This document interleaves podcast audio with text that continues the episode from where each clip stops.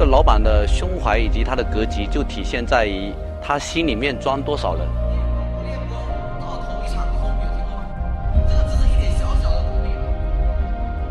如果一个有胸怀的老板，应该会想办法让自己身边的员工富起来。我这几年做最对的事情，就是把我的公司变成一个平台，让所有的员工都在这个平台里面为自己创业，而不是为我打工。我希望通过我的商业的经验，能够帮助这些创业者少走一些弯路，同时能够帮助更多的企业做得更好。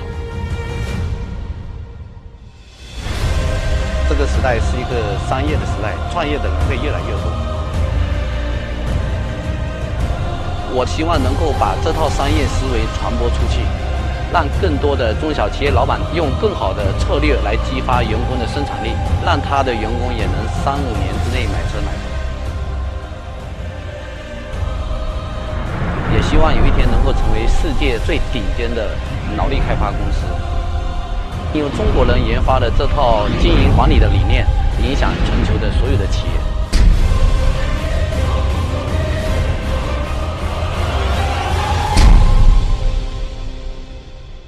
盘看点，收钱、赚钱机器的三大流程：抓钱、成交、追销。客户类别：贵客、常客、散客、新客。商业流程：陌生客户、知情客户、信任客户、成交客户。谁的客户是我的客户？来，我们来复习一下这三天学的什么。第一天，我们重点学的是如何分钱，对吧？一个人如果能够把钱分好，能不能把团队管好？可以还不可以？昨天下午到早上，我们一直都在讲如何把钱给赚回来，是还不是？赚钱是一种能力还是一种思维啊？一种思维。来，今天下午我们重点来谈一下如何把钱收回来，大家觉得这样好不好？哎，要想收到钱，第一个关键是什么？来写下哟。信任是成交的第一货币。一个人什么时候最穷？信用丧失的时候，他就最穷了。大家同意吗？只要有人相信你，你就会有钱。所以做老板的人最重要的是什么？做老板的人最重要的是要想办法获得别人的信任。来，我给你举个例子吧。华为为什么做的那么大？我给华为培训的时候，我问他们的员工：你们为什么能够做的这么强大？他说：“第一个，我们所有的东西都是赏罚分明，没有任何额外的福利，都是要靠实力来换。”我说：“那这个很不错。”他说：“我们华为有一点你们是学不会的。”我听完之后，我发现也是学不会的。任正非的华为他并没有上市，但是他的公司又是股份制。然后他的员工跟我说，他们每年会买股票，就像我前面说的，每年会买股票。买股票的时候，我可能我拿了二十万买他一万股，那我我作为员工，我就交了二十万给任正非。按理说，我交了二十万之后，他要不要给我一张收到二十万的凭证？或者说，至少要有东西证明我拥有公司的一万股股票，是还不是？但是他们的员工把钱交给任正非之后，绝对不会问我有没有什么凭证。哎，这是不是相当于直接把钱存到任正非那里，不会问任何的话？哎，大家有没有发现，这个是一般的企业根本做不到的事情？同意这里吗？会还不会？你你你会借钱给你朋友，是冲在你们感情的份上，还是冲在你相信朋友能还钱的份上？绝对不是感情。你觉得这个朋友能够还你十万，你最多借他十万；他向你借一百万，你绝对不会借他一百万。同意这里吗？是还不是？但任正非为什么能够做到这一点？员工对他绝对的信任，想不想知道原因？他他给我分析完之后，我就知道哇，这样的老大才叫真正的老大。华为的员工很多，他说每一次飞机失事掉下来的飞机当中，至少有一个是华为的。最早的时候人命不是很值钱，飞机出事一个人可能赔二十万，后来呢涨价了赔五十万。我当时零八年去给他培训的，那时候。呃，哈尔滨那边有一辆飞机刚好出事，结果就一个华为的员工掉了，然后赔了一百万。按理说过去赔的二十万，现在赔一百万也是很正常的事情，因为通货膨胀了，对吧？但是任正非说，呃，对于我们华为的员工来讲，每个人的命都是一样值钱的。现在我们既然有赔一百万的话，那过去赔二十万、五十万的，来给他家家属再补到一百万。这个老大的胸怀大还是小？他做到这一点的，所以所以他的员工，我只要向前冲，死了有人替我收尸，我死了家庭有人照顾，所以可以义无反顾的跑出去，是还不是？这是关键因素。客户之所以不买你的东西，主要的原因是因为什么？因为对你还不够信任，他害怕万一我把钱给你了，我就被动了，是还不是？客户说你给我服务吧，服务了之后我再给你钱，是不是这样的？为什么快递还要货到付款，不是先付款后给快递呢？因为害怕你跑路了不给，那我是不是损失了？损失一点钱小事。但是如果我损失了之后，别人会笑我这么傻，这都被人骗了，心理上的负担，所以我宁愿不做出选择，是还不是？所以我们怎样才能够加速客户把钱交给你？做生意的人要不要研究这一点？我们能够快速的获得客户的信任，客户就会快速的把钱交给我们，同意这里吗？他今天不相信我们，他就不愿意把钱交给我们，是还不是？所以我们所做的一切营销、一切的工作，都是为了干嘛？都是为了快速的建立客户对我们的信任，是还不是？那如果我们企业刚刚开始，没有什么信任可言，那怎么办？所以我们要教的是信誉捆绑，这是你能够快速赚钱的核心因素。以前有一个人，呃，他出了一本杂志。他觉得我的杂志要卖得好，我必须要找我们国家最有影响力的人帮我背书，帮我说说话，借总统的信任。然后他找到诶，当地最有影响力的人就是总统，所以他就寄了一本杂志给总统，请总统看完杂志之后给予评价。总统一般不喜欢得罪人，所以总统呢就写的这样的评语：这是一本很不错的杂志。然后他就把这句广告到处拿去放大做广告。这是一本连总统看完后都觉得很不错的杂志。哇，大家觉得总统都觉得很不错的杂志会怎样？买一本看一下。结果因为总统说这是一本很不错的杂志，怎么样？卖疯了，他就赚了一大笔钱。总统一看，天哪，被人利用了。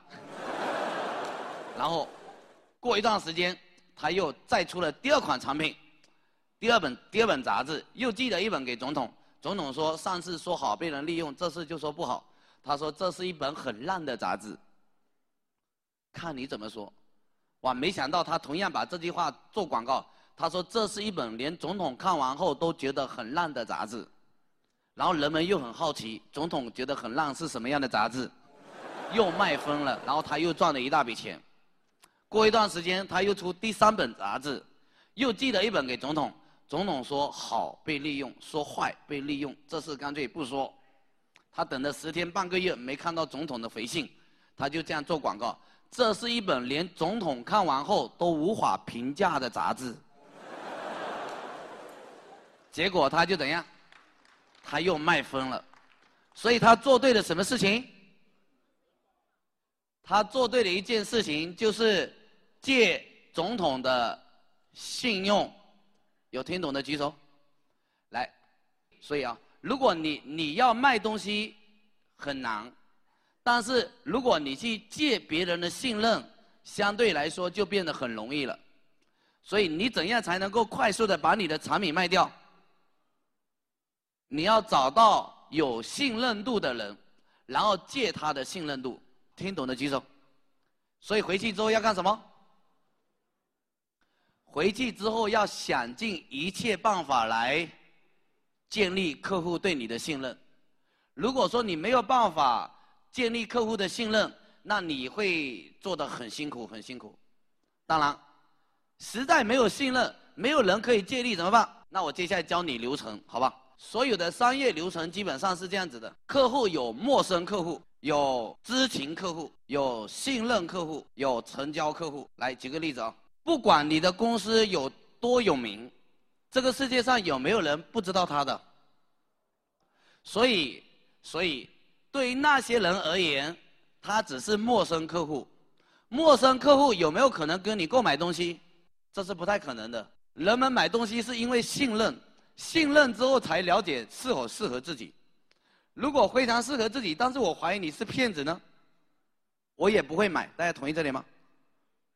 这是关键因素。所以我们做生意的目的是什么？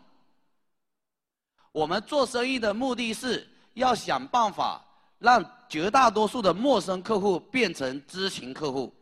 让知情客户变成信任客户，让信任客户最后变成成交客户。为什么要做广告？广告的目的就是让陌生客户变成知情客户。为什么要做公关？做公共关系就是让知情客户变成信任客户。为什么要做促销？让信任客户变成。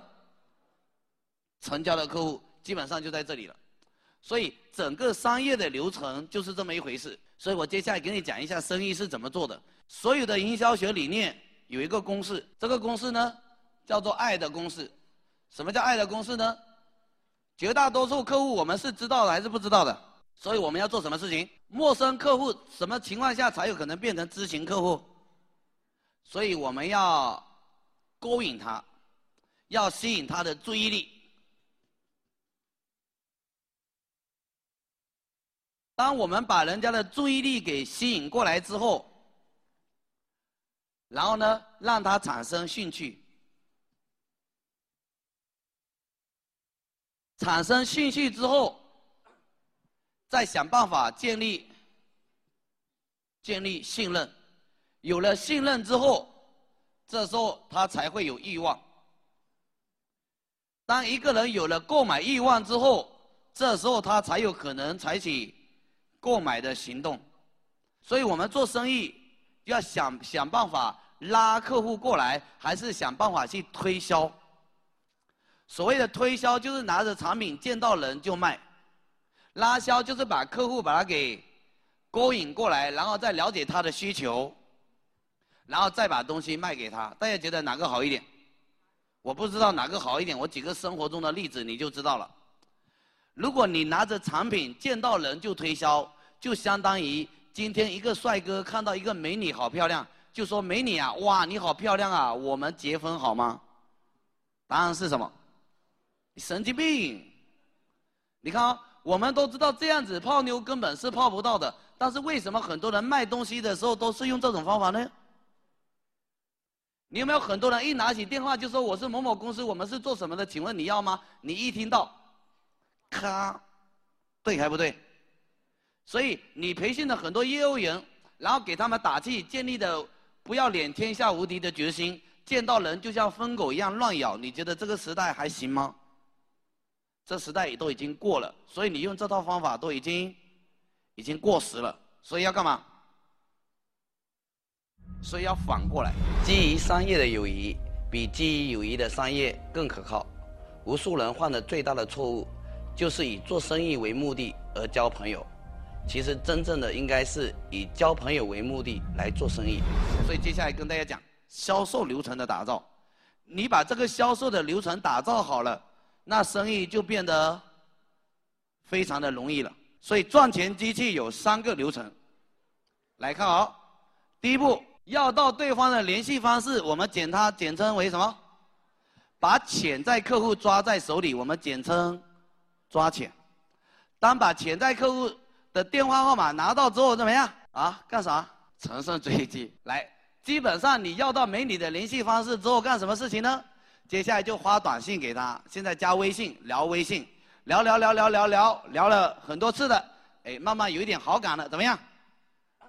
约她见面、看电影、逛公园、喝咖喝咖啡、压马路，是不是这样子的？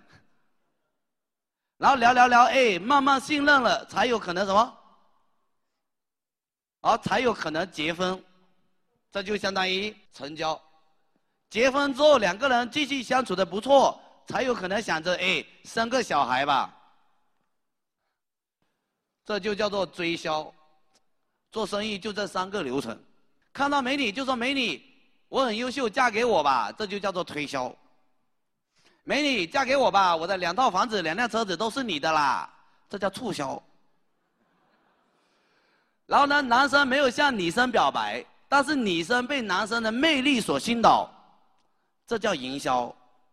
女生根本没有见过男生，但是女生身边所有的闺蜜都在说男生的好话，这叫品牌。所以你要做什么事？所以你要想办法，不要再做推销了。推销的时代都已经已经过去了。所以你现在还是用推销的方式，你的业绩绝对好不起来。有没有听明白？你把这套流程打造好了，我敢保证，你连傻瓜都可以创造业绩。我公司有这样的业务员，知道没有？腿脚不是很方便的。我公司招人的一个准则是：是人我们都要。啥意思？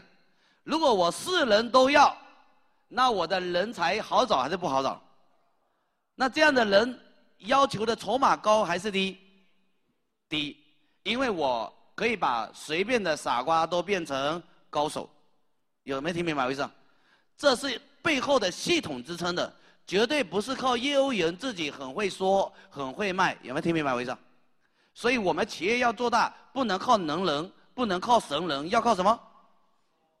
要靠系统的业务流程，所以我们要想睡觉的时候都会赚钱，就是让机器自动运转，自动带来现金，是还不是？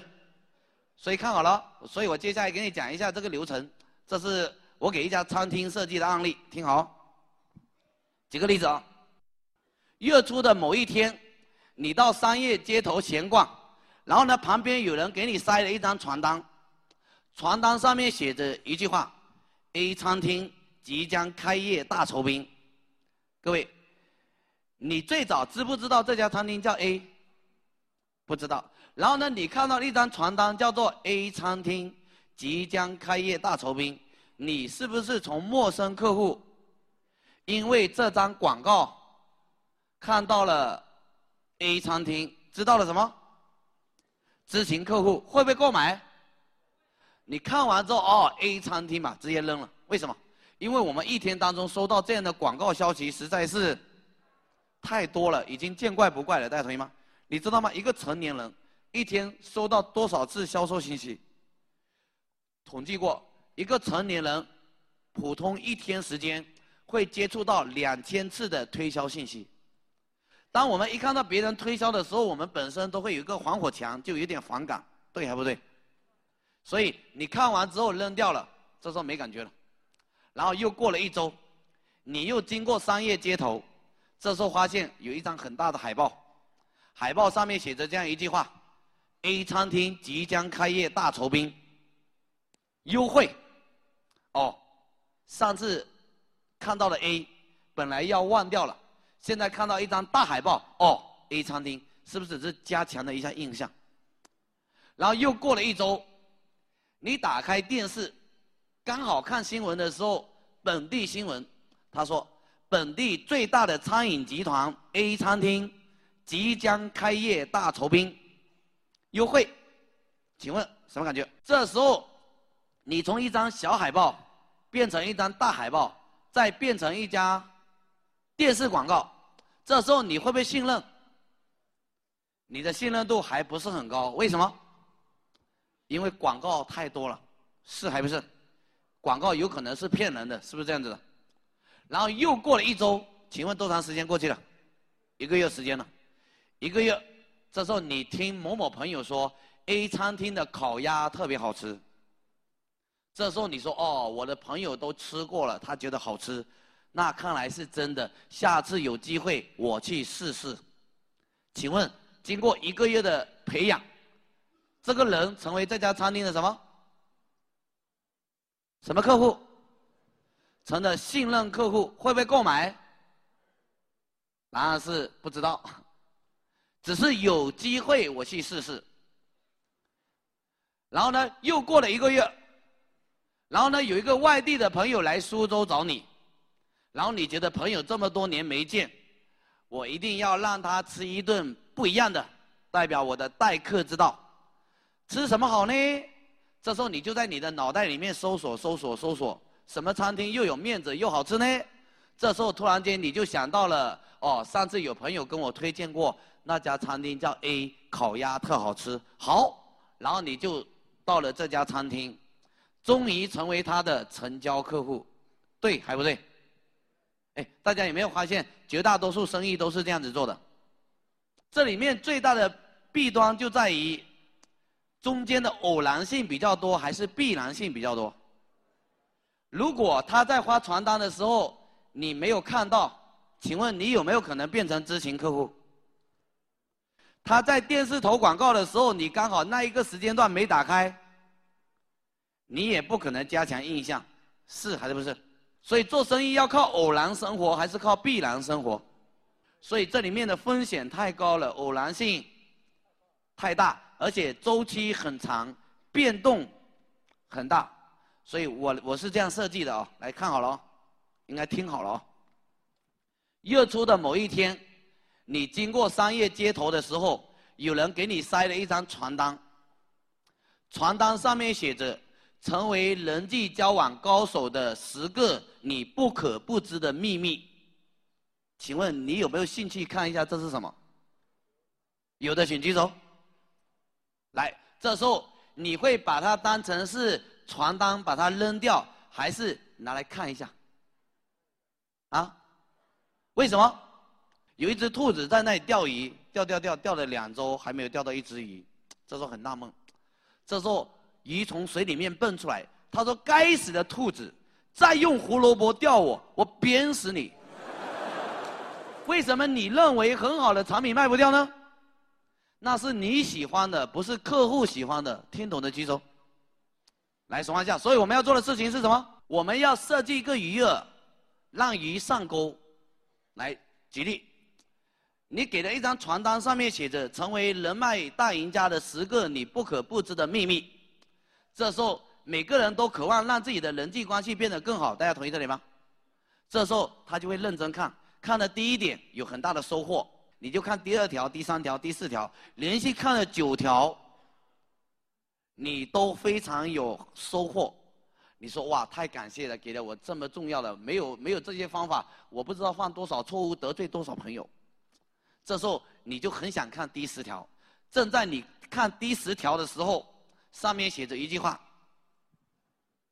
以上九种结交朋友的方法，只在人际关系当中占百分之五十。还有另外一种方法，你意想不到，却能取得另外百分之五十的结果。想要知道的话，请拨打四零零七零零五零五八，索取免费的杂志《人脉大赢家》，将会教你如何赢得朋友、结交人际关系的好方法。请问这时候你会干嘛？这时候，你就会很想知道第十点是什么？为什么？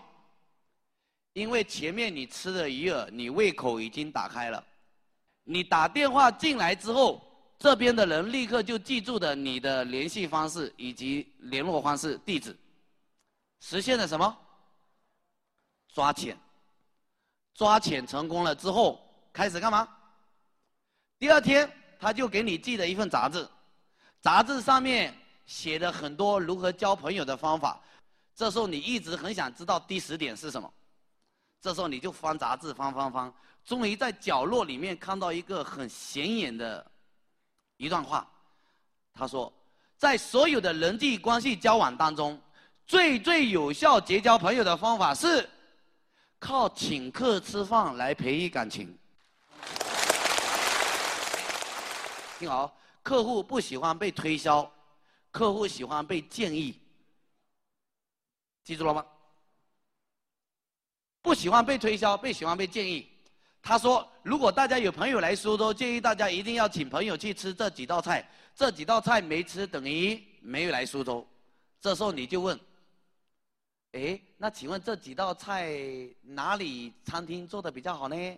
是吧？”杂志说：“据我所知，纯苏州做这几道特色菜做的最好的是 A。请问一下，这两种流程有什么不一样？”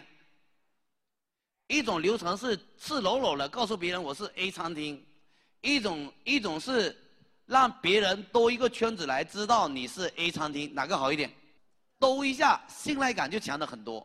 所以你就记住了 A 哦，以后如果有朋友要来苏州，一定要吃这几道特色菜。这几道特色菜做的最好的就是 A。这时候还不到一个月，你就收到了好几份杂志，每一份杂志里面都有在介绍 A 餐厅有多好多好。请问一下，现在你对 A 餐厅的好感会不会加强？这时候你有没有可能产生欲望？这时候你打电话联络你的朋友，有没有听说过 A 餐厅啊？然后你朋友说。我天天收到他们的杂志，好像听说他们的烤鸭特别好吃哦，要不什么时候有机会我们去试试？月底的周末你们终于去了，为什么？因为月底的某一天你收到了一份杂志，杂志上面写着一个很大的广告：本周末 A 餐厅以五折价格限量供应烤鸭。过了这个村就没这个店了。只有本周末才有，限量哦，五折哦，听懂了吗？所以，所以这时候月底你终于到了 A 餐厅，成了餐厅的什么客户？不是信任客户，而是成为他的什么客户？对，你成为了 A 餐厅的成交客户。来，大家看一下这两个流程有什么区别？啊，两个流程有什么区别？一个是不可控的，客户什么时候来，我们永远都不知道，对还不对？一个是可控的，我想让他一个月后来，我就一个月成交他；我想让他两个月来，我就两个月后发成交指令。有听懂了吗？所以我就可以预测我每天的生意。好的时候，我可以让他变得能够忙得过来；不好的时候，我也可以让他变得更好。这样子就不会出现突然间生意爆棚，我服务人员都服务不过来的事情，听懂了吗？所以这就是所谓标准的什么成交的流程。要想赚到钱，有两种方法，第一种方法就是用时间和体力，另一种方法就是用钱来换钱。这个世界上赚钱最快的方法就是用钱来换钱，生意就是数字和金钱的游戏。作为一个老板，你要去算清楚。每投入一分钱，能够给你赚来多少钱？如果花钱等于赚钱，那就把所有的钱都花光光。接下来我再给你升级一下，客户有几种啊？第一种叫新客，第二种叫散客，第三种叫常客，第四种呢叫贵客。我们是不是希望客户都能够成为贵客？所谓的贵客，就是给我们钱多的还是少的？新客是第一次买我们东西的人，叫做什么？新客。散客是什么呢？买了之后有可能会来，有可能不来。常客是经常来。贵客是超级 VIP。一个人一开始有没有可能成为我们的贵客？有点难，但是我们可以用一套流程把它变成我们的客户。所以，我现在教你的方法就是挖墙角的方法，如何把别人的忠实客户把它挖成我们的忠实客户？要不要研究一下？所谓名花虽有主，我也要松松土，对吧？你今天到一个美发店去理头发，是因为什么而去理头发？有可能一个因素是什么因素呢？你刚好把家搬到附近，然后离原来的理发店有点远，现在因为时间关系，所以不想去就近理个头发，是第一种是这样情况，对吧？另一种情况是，今天刚好到苏州听课，晚上没事干哦，头发有点长的理一下吧，是不是这样子的？请问一下，你本身是别人的 VIP，这时候有没有可能成为本店的 VIP？不太可能，就相当于你今天来苏州听课听三天，我是美发店的人员，我让你办一张 VIP，你会说什么？你神经病啊！我来苏州三天，你让我办卡？所以你对客户一点都不了解，你推销绝对一开始就失败了，对还不对？所以怎么做？所以所以我要我要设计好流程，听好，洗吹剪十块，洗吹剪十块是不是相对来说比较便宜？啊，这时候有人可能就进来了，然后在在洗头的时候，小妹就开始问他，然后很热情的服务就跟他聊天。因为大家是不是都都需要放松，都要聊天，然后就问：哎，大哥啊，请问你多长时间理一次头发？哎，绝大多数你会不会告诉他？哎，比如说大哥啊，你多长时间理一次头发？十十天，啊，十天左右理一次头发。然后我说，嗯，非常好。那今天是十十二号，我就记住了十天理一次头发。大概他要二十二号他就要理头发了，是不是这样子的？所以我说大哥啊，哎，我看你的头发，嗯，长得挺好的，要记得保养哦。如果保养的话，会更更柔顺哦。我这里有很多方法。方便不方便？把你的微信或者联系方式留下。我经常发一些如何保养头发的方法，让你的头发长得更好。出于一个建议的角色，给他贡献价值的角色，他有没有可能把他的联系方式给我？给我，我实现了什么？我实现了抓钱。当我抓钱之后呢，我隔三差五的就发一些如何保养头发的方法给他，对他有没有帮助？二十二号的时候，也就是在二十一号晚上。我知道，哎，这位大哥这两天可能要去理头发了，然后我就发一条微信或者打一个电话给他。这位大哥啊，据我所知，这两天你应该要理头发了，对吧？对，对我上次的服务还满意吗？那您是今天过来还是明天过来呢？马上过来，你看，听好，我如果没有打电话给他，他有可能会来我的店。也可能不会来我的店，是还是不是？同意这里吗？请问他不来我这里，他会到哪里去？对他不来我这里，肯定会到别人那里去，是还不是？所以我要把别人的路都给堵了。我用热情的服务把他怎么样？把他吸引过来。他以前只是一个新客，有可能来一次这辈子都不会来。但是我建立了一个很好的服务系统，我就把他给。抓起来了，然后呢？透过沟通，这时候他就有可能再来了。来了之后有没有可能变成散客？然后我又继续跟他服务，哎，结果下个月二号，我知道他又要理发了，然后我又发信息给他：这位大哥，据我所知，这两天你又要理头发了，对吧？那您是今天过来还是明天过来呢？今天去吧，你看，所以你看哦。如果我持续的联络他，有没有可能经过一个月、两个月，他每个月都会来一两次？有没有可能就从散客慢慢变成了什么客？变成了常客？我们这个人都有一个习惯，如果说一旦习惯了哪个发型师对我们的设计的发型，多远都去，对还不对？这时候天天来，天天来，哎，然后我每一次都很热情的服务他，然后有一天我跟他说。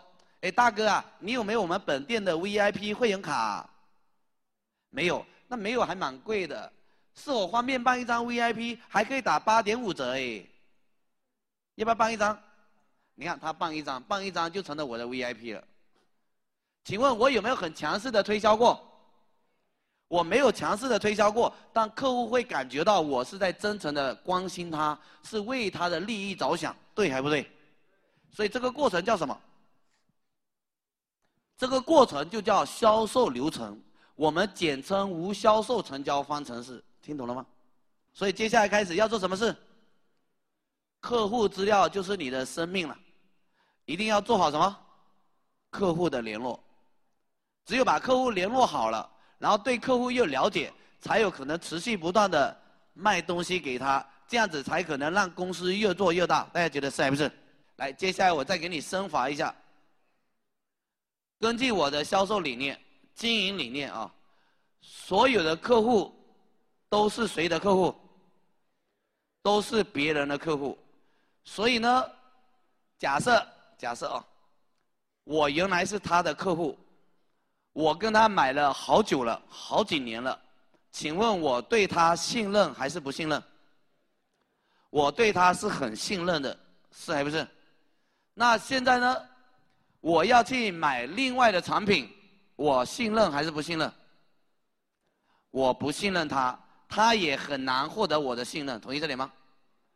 所以对于他来讲，他要想把东西快速卖给我的话，谁是关键人物？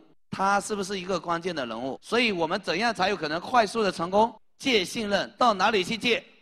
所以你要做一件事情，钓鱼要到哪里去钓？要到有鱼的地方去钓，所以简称什么？鱼塘。到有鱼的地方扔下鱼饵，才有可能把鱼给钓过来，是还不是？所以在商业上，这叫什么？商业上这叫节点。所以你要搞清楚一个问题，来写下来啊：谁的客户是我的客户？这是每一个老板要思考的。你回答的很好，别人的客户是我的客户，没错。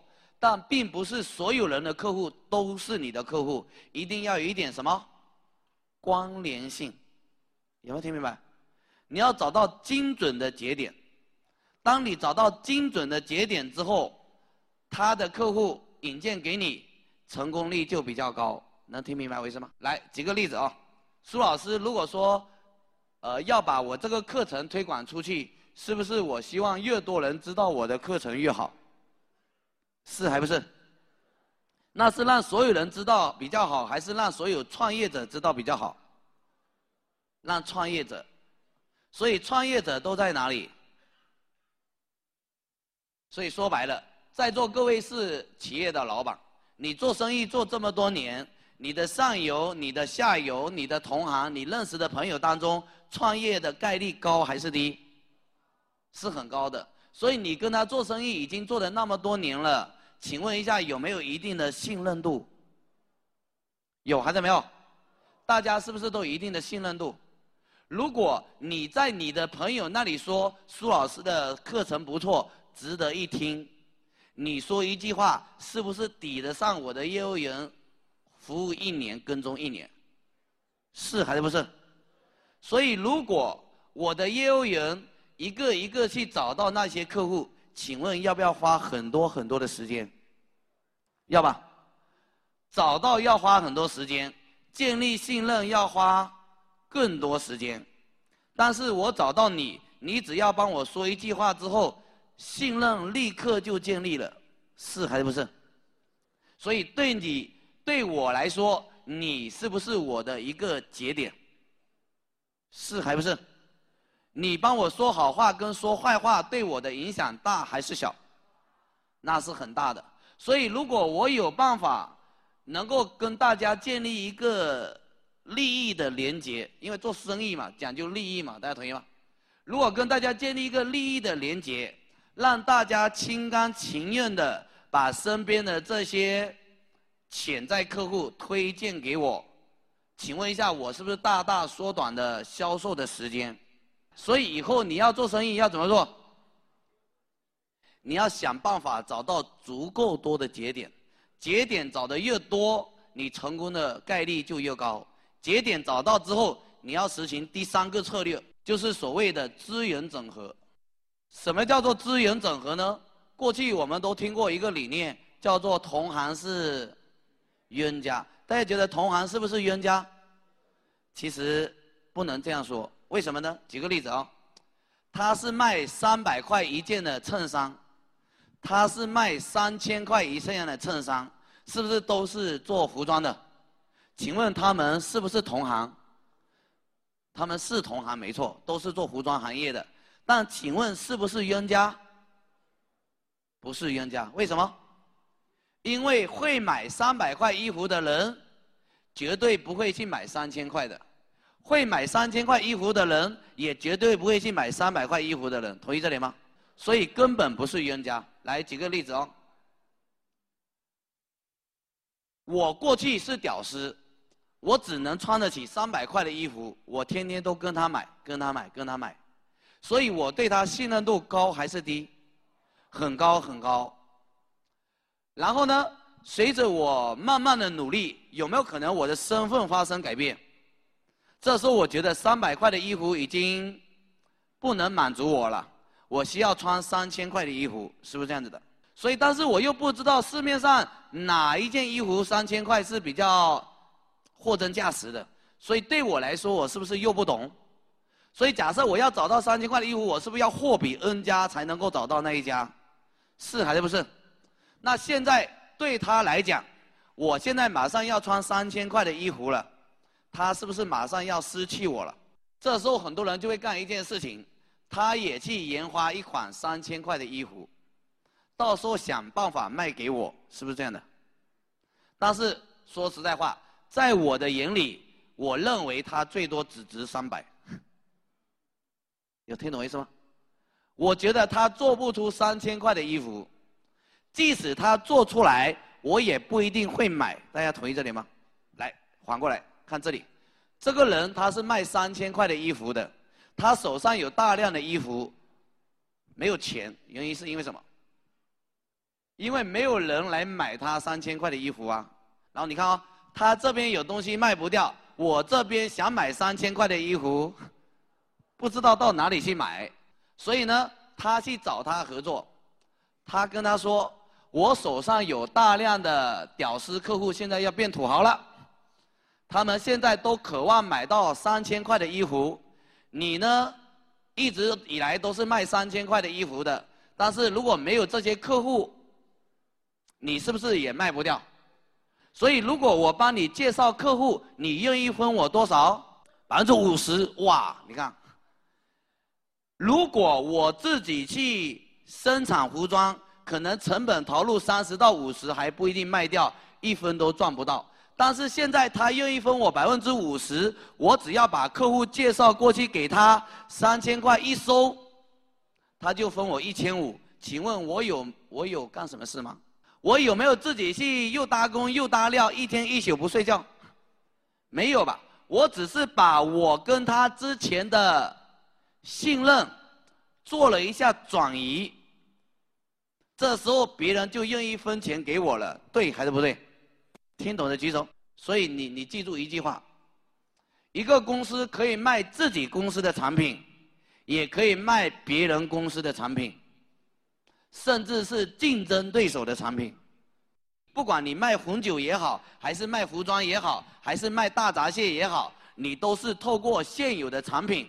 跟客户建立一个信任，这才是我们商业的第一步。有了客户，接下来你要做的事情是了解客户接下来会有什么样的需求产生，然后根据客户的需求，如果我有优势，我就去研发一款产品卖给客户；如果我没有优势，我就看一下市面上哪一个产品有优势，我就找到那款产品。卖给这个客户，有听懂了吗？所以未来你手上你的商业有做多大，取决于什么？取决于你的客户数量有多少。听懂我意思吗？你的客户数量越多，你能够卖给他东西的可能性就越大，这时候你赚钱的概率就越高。木桶能够装多少水，不是取决于最长的那块板，而是最短的那块板。我希望透过我这么多年创业历程总结出来的这套系统的思维，来帮助大家让企业自动运转，员工自动自发，从而实现老板的身心解放，业绩的暴涨。苏颖华，总裁商业思维课程，全国报名热线。一三六二五二八一四六五，全国报名热线一三六二五二八一四六五，更多企业管理资讯，请关注微信公众平台“老板频道”。